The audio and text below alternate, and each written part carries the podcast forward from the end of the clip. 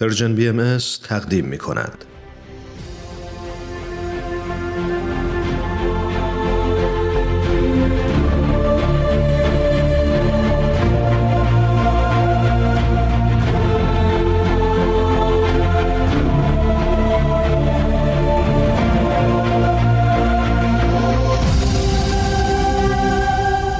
چشمه خورشید نگاهی به آثار حضرت باب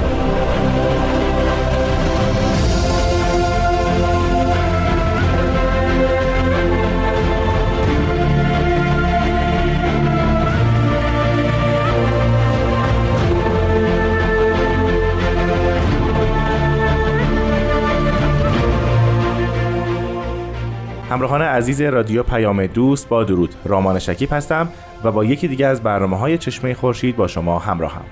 ما در این برنامه به همراه جناب استاد بهرام فرید تلاش می‌کنیم تا معرفی و بررسی مختصری از آثار حضرت باب پیامبر دیانت بابی و مبشر به ظهور حضرت بهاءالله داشته باشیم. از شما عزیزان خواهش می‌کنم همانند هفته های گذشته با ما همراه باشید.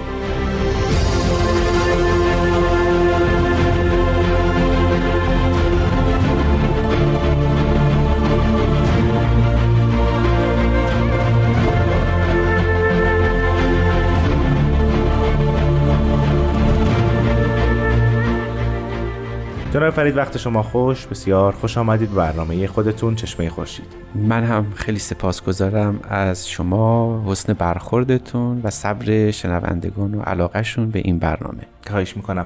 ما در برنامه گذشته راجع به یکی از آثار حضرت باب به نام رساله اعتقادیه صحبت کردیم که مخاطبش منوچرخان معتمد و دوله بوده. بله. برای من خیلی جالبه که این فرد باعث نزول آثاری چند از حضرت باب شده. بله درسته کاملا درسته. و حالا یک جنبه دیگه این شخص هم باید اشاره بکنیم که تا اینجا از طبقه علما افراد بسیاری به امر حضرت باب حضرت اعلا مبشر آین بهایی مؤمن شدن که یک سیاهی از نامهای بلند و پرشکوه می‌تونیم از علمای اسلامی تهیه کنیم.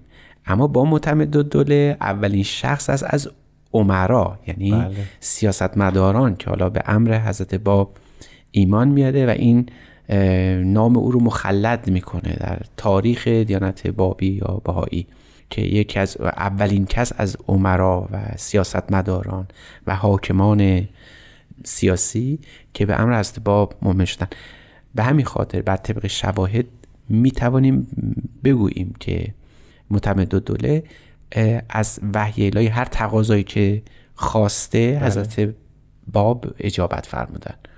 مثلا یه صحیفه هست که خود حضرت باب اسم رو گشتن صحیفه معتمدیه.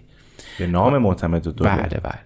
یعنی صحیفه معتمدیه در واقع مزین شده به اسم خود منوچرخان حالا چی خواسته؟ آدم دوست داره که در ذهن منوچرخان باشه و ببینه که او از از باب چه تقاضایی داشته. از اقتدار قدرت سیاست اموال ثروت و حتی علم. اما ببینید چی خواسته حضرت باب من اگر قرار باشه دعای خوبی به تقدیم ساحت خداوند بکنم این دعاها باید چگونه باشه؟ و جالب اینه که یعنی در فکری نبوده که بر شن دنیوی خودش اضافه کنه. درست اون جنبه نقصی که در زندگیش احساس می‌کرده. یعنی اون دعاها و مناجاتی که میل به ملکوت داره میل به جهان دیگر داره. اون از از با سوال کنم. به میشه گفت ایمان آورده و حالا می‌خواد ببینه ایمان خودش رو چجوری نگاهداری کنه و چجوری رو به کمال ببره. بله و رشد و تقویتش بله. کنه. بعد این صحیفه مطبیه در واقع میشه گفت که چند دعاست که برای حضرت برای منوچهر خان معتمد دوله نوشته شده و دعاها بسیار دعاهای نیایشی زیباست. به هر کدوم شنی از شعون روح انسانی رو نشانه می‌گیره. این اثر اینطور شروع میشه. بسم الله الرحمن الرحیم. الحمدلله الذی جعل تراز الواح کتاب الابدا تراز الالف القائم بین الحرفین. یعنی حمد از آن خداوندی است که زینت الواح خودش رو این حرف الف بین دو حرف قرار داد. یعنی همون کلمه باب. در این اثر شما به این مناجات هایی که حضرت باب برای منوچهر خان مرقوم فرمودن وقتی توجه کنید می‌بینیم که این دعاها درسته که یک رنگ و بوی صحیفه سجادیه رو داره بله. اما در عین حال خیلی خیلی حاوی نکات است جدیدی است که در جای دیگه نمی‌بینیم جناب فرید فرمودید صحیفه سجادیه. آیا منوچهر خان بوده که همانند صحیفه سجادیه اثری نازل بشه؟ ما چیزی در اثر نمی‌بینیم اما می‌تونیم حدس بزنیم که جز مفاخر شیعیان اگر صحیفه سجادی است در ذهن او یه همچین قیاسی حتما شکل گرفته. ما برای اینکه تیمون و تبرکی باشه این گفتگو یه قسمتی از همون ابتدای مناجاتی که از این مناجات ها که دعای آخر هست رو با هم زیارت بکنیم. میفهمون یا من له العزت و الوحدت و الجلال یا من له العزت و الوحده و الجلال و العظمه فسبحانک و تعالیت لما اعلم ان لا سبیل لی فاسالک بحقک ان تسلی علی محمد و آل محمد ظهورات کینونیات لاهوت و دلالات ملک و و آیات ظهورات الملک و الملکوت. معنیش این است که ای کسی که عزت و جلال و وحدت و عظمت از آن توست تو پاک و مقدسی. اما همین که می‌دانم که هیچ راهی برای من در وصف تو وجود ندارد از تو می‌خواهم به حقانیت حضرت محمد و آل او که درود بفرستی بر محمد و آل او. اما نه از اون حیث که متعارف در نزد شیعیان در اینکه این این اشخاص یعنی حضرت محمد و آل محمد ائمه اطهار ظهورات کنونت لاهوت هستند. دلالت جبروت هستند ظهور آیات ملک و ملکوت قلمداد میشن. یعنی شن اینها شن صرفا نبوت و امامت نیست. اگر درست نگاه بکنیم به اینها اینها ظهور خود خداوند هستند در هستی. یعنی این مناجات جنبه تعلیمی هم در واقع داره.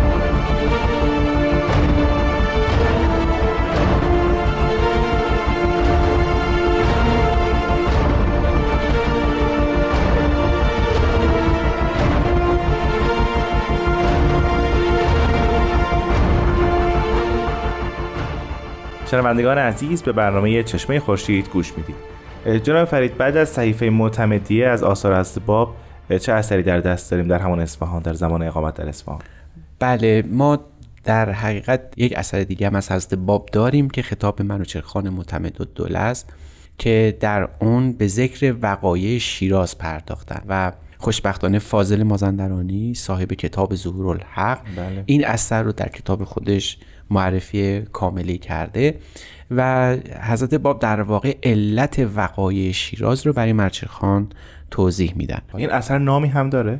ما در واقع تنها نشانی که از این اثر می‌بینیم تنها نامی که از این می‌بینیم تحت عنوان توقیه به معتمد و دول است متاسفانه برخی از تواقی حضرت باب آثار و الواح ایشون بنا به نام مخاطب, مخاطب شناخته میشه. حالا این در عهده آیندگانه که برای این آثار نامهایی در خور و شن محتوای اون اثر فراهم بکنن. اما به هر حال ما این اثر چون ذکر وقایع شیراز رو بیان فرمودن فرصتمون بسیار کمه. فقط می‌تونیم به این نکته بسنده بکنیم که حضرت باب در این اثر ریشه تمام فتنه هایی که در شیراز برپا شده رو مربوط به علمای شیعی و علما می‌دونن. یعنی میگن اگر اینها نبودن شاید امر دین به این اندازه خطیر نبود به مخاطره نمی افتاد و حتی خیلی زودتر خود مردم دست به انتخاب می زدن که بین راه حق در دین جدید یا اون اوهاماتی که علما در شریعت ایجاد کردن و وارد کردن انتخاب کنن. به نظر می‌رسه منوچهرخان معتمد و دوله تمام مدت هم نشین با حضرت باب هستن. پر پیداست که باید اینطوری می بوده باشه. چطور میشه تصور کرد که شما مظهر ظهور الهی رو بشناسید. او پیش شما باشه بله. و بخواید لحظه غفلت بکنید از وجود ایش و هم مسائل تاریخی رو سوال کرده هم راجع به دعا و نیایش سوال کرده هم راجع به نبوت یعنی همه وجوهی که انسان می‌تونه از یک مظهر ظهور بپرسه رو اینجا در ذهن منوچهرخان معتمد و دوله می‌بینیم. تازه اینها چیزایی که ما به صورت مکتوب داریم بله. و الله اعلم از درباره مسائلی که به صورت شفاهی از ایشون سوال کرده. پر پیداست. بدون هیچ گفتگویی که معتمد دوله سوالاتی از حضرت باب کرده بود که حاضر بود تمام مدت عمرش رو وقف حضرت باب بکنه. انقدر این شخص به علم حضرت باب اعتقاد داشت که در یکی از آثار خود حضرت باب هست که 81 روز قبل از فوت منوچرخان او رو خبر دادن از دقیقا روز رو ذکر بله بله. فهمان یکی از علائم این بود یکی از دلایل شیفتگی منوچرخان این بود که می‌دونست 80 روز تقریبا 80 روز پس از قبل از مرگش چه اتفاقی خواهد افتاد. و او در پایان عمرش تمام هستی خودش رو تقدیم حضرت باب کرد. جناب فرید این گونه که میفرمایید ما اگر بخوایم به تمام آثاری که به خاطر معتمد و دوله نازل شده بپردازیم خودش برنامه جدایی میطلبه و باید بله. حرف بزنیم اگر اجازه بفرمایید یکم فاصله بگیریم از این شخص و آثاری که در اعزاز او نازل شده آیا کس دیگری در اصفهان با حضرت باب در ارتباط بود پرسشی پرسید و به خاطر او اثری نازل شد؟ بله بله چون معتمد دوله مقرر کرده بود که افراد اندکی با حضرت باب در اون حوالی آشنا باشن مخصوصا از مؤمنان یه تعدادی از سوالاتی که ممکن بود پیش از این از حضرت باب پرسیده باشند حضرت باب به اونها جواب دادن. مثلا یک تفسیر حدیث علمنی اخی رسول الله علم ماکان یه حدیثی است که خیلی هم نادره. اینو سوال کرده بوده. وادی شوشتر. حالا این واقعا معلوم نیست که وادی شوشتر در همون مقطع زمانی این سوالو کرده بله. یا پیش از خروج هست باب از شیراز این سوال شده باشه. حالا فرصت پاسخگویی به او فراهم شده باشه. خوشبختانه ما چند اثر از این چند نسخه از این اثر داریم. و این پاسخ حضرت باب در این توقی بسیار زیباست. چون حدیث می‌گوید که از حضرت علی پرسجو از حضرت علی می‌پرسن. روایت میشه که برادر من رسول الله علم گذشته رو به من یاد داد علم ماکانه رو. ولی من علم تو علم ما یکون و به او علم چه که در شرف روی دادن است رو گفتم. این حدیث ورد زبان اهل قلوف بوده در حضرت علی. یعنی کسایی که به عبارت دیگه قالی بودن قلوف می‌کردن در بله. شن حضرت علی راوی این حدیث هستن. حالا این تا چه حد با معصورات اسلام و اعتقادات شیعه مطابق باشه بحث جدارانی است اما می‌دونیم که حضرت باب به این سوال پاسخ دادن.